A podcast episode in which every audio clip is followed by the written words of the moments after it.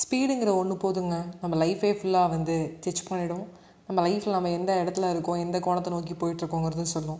Speed எப்படி சொல்லுங்கன்னா கேட்குறீங்க ஹாய் வணக்கம். This is R J Vaishnavi speed அதாவது நம்மளோட பத்தொம்போது வயசில் நம்ம வந்து ஸ்பீடு வந்து ஒரு எயிட்டி கிலோமீட்டர் தான் போவோம்.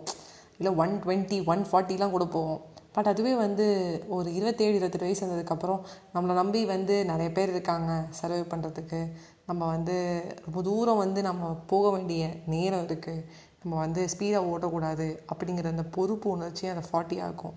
அதுக்கப்புறம் முப்பத்தி ரெண்டு வயசில் வண்டியிலவே போக தோணாது. ரொம்ப ரொம்ப சேஃப்டி முக்கியம். ஒரு காராவது வாங்கிடுவோம் லோனாவது வாங்கி ஒரு கார் வாங்கிடணும் அப்படின்னு முடிவு வருவோம். நம்ம ஏன் இப்படி பண்ணுறோம் அப்படின்னு கேட்டிங்கன்னா நம்மளோட பொறுப்புகள். ஏன்னா பொறுப்புகள் வந்து ஜாஸ்தியாக ஜாஸ்தியாக நம்மளோட கவனமும் ரொம்ப ஜாஸ்தியாகும். அதனால தான் நம்மளோட ஸ்பீடு நம்ம லைஃப்பில் வந்து நிர்ணயிக்குது அப்படின்னு நான் சொல்கிறேன் அப்போது இந்த ஸ்பீடை தவிர்த்து நம்ம ஃபாலோ பண்ண வேண்டிய ஒரு முக்கியமான விஷயம் என்ன அப்படின்னு கேட்டிங்கன்னா பணம் சம்பாதிங்க. லைஃப்பை என்ஜாய் பண்ணுங்கள் உங்களுக்குன்னு ஒரு ஃபேமிலி இருக்குது அந்த ஃபேமிலியை தயவு செஞ்சு பார்த்துக்கோங்க. அக்கறையோட. Last but not the least mind your own business அந்த வண்டியை நீங்கள் ஸ்பீடை ஓட்டும்போது அங்கே இங்கே பறக்க பார்த்தோன்னா சோழி முடிஞ்சிது. அதனால் நேராக பார்த்து வண்டியை ஓட்டுங்க. Mind your own business bye bye friends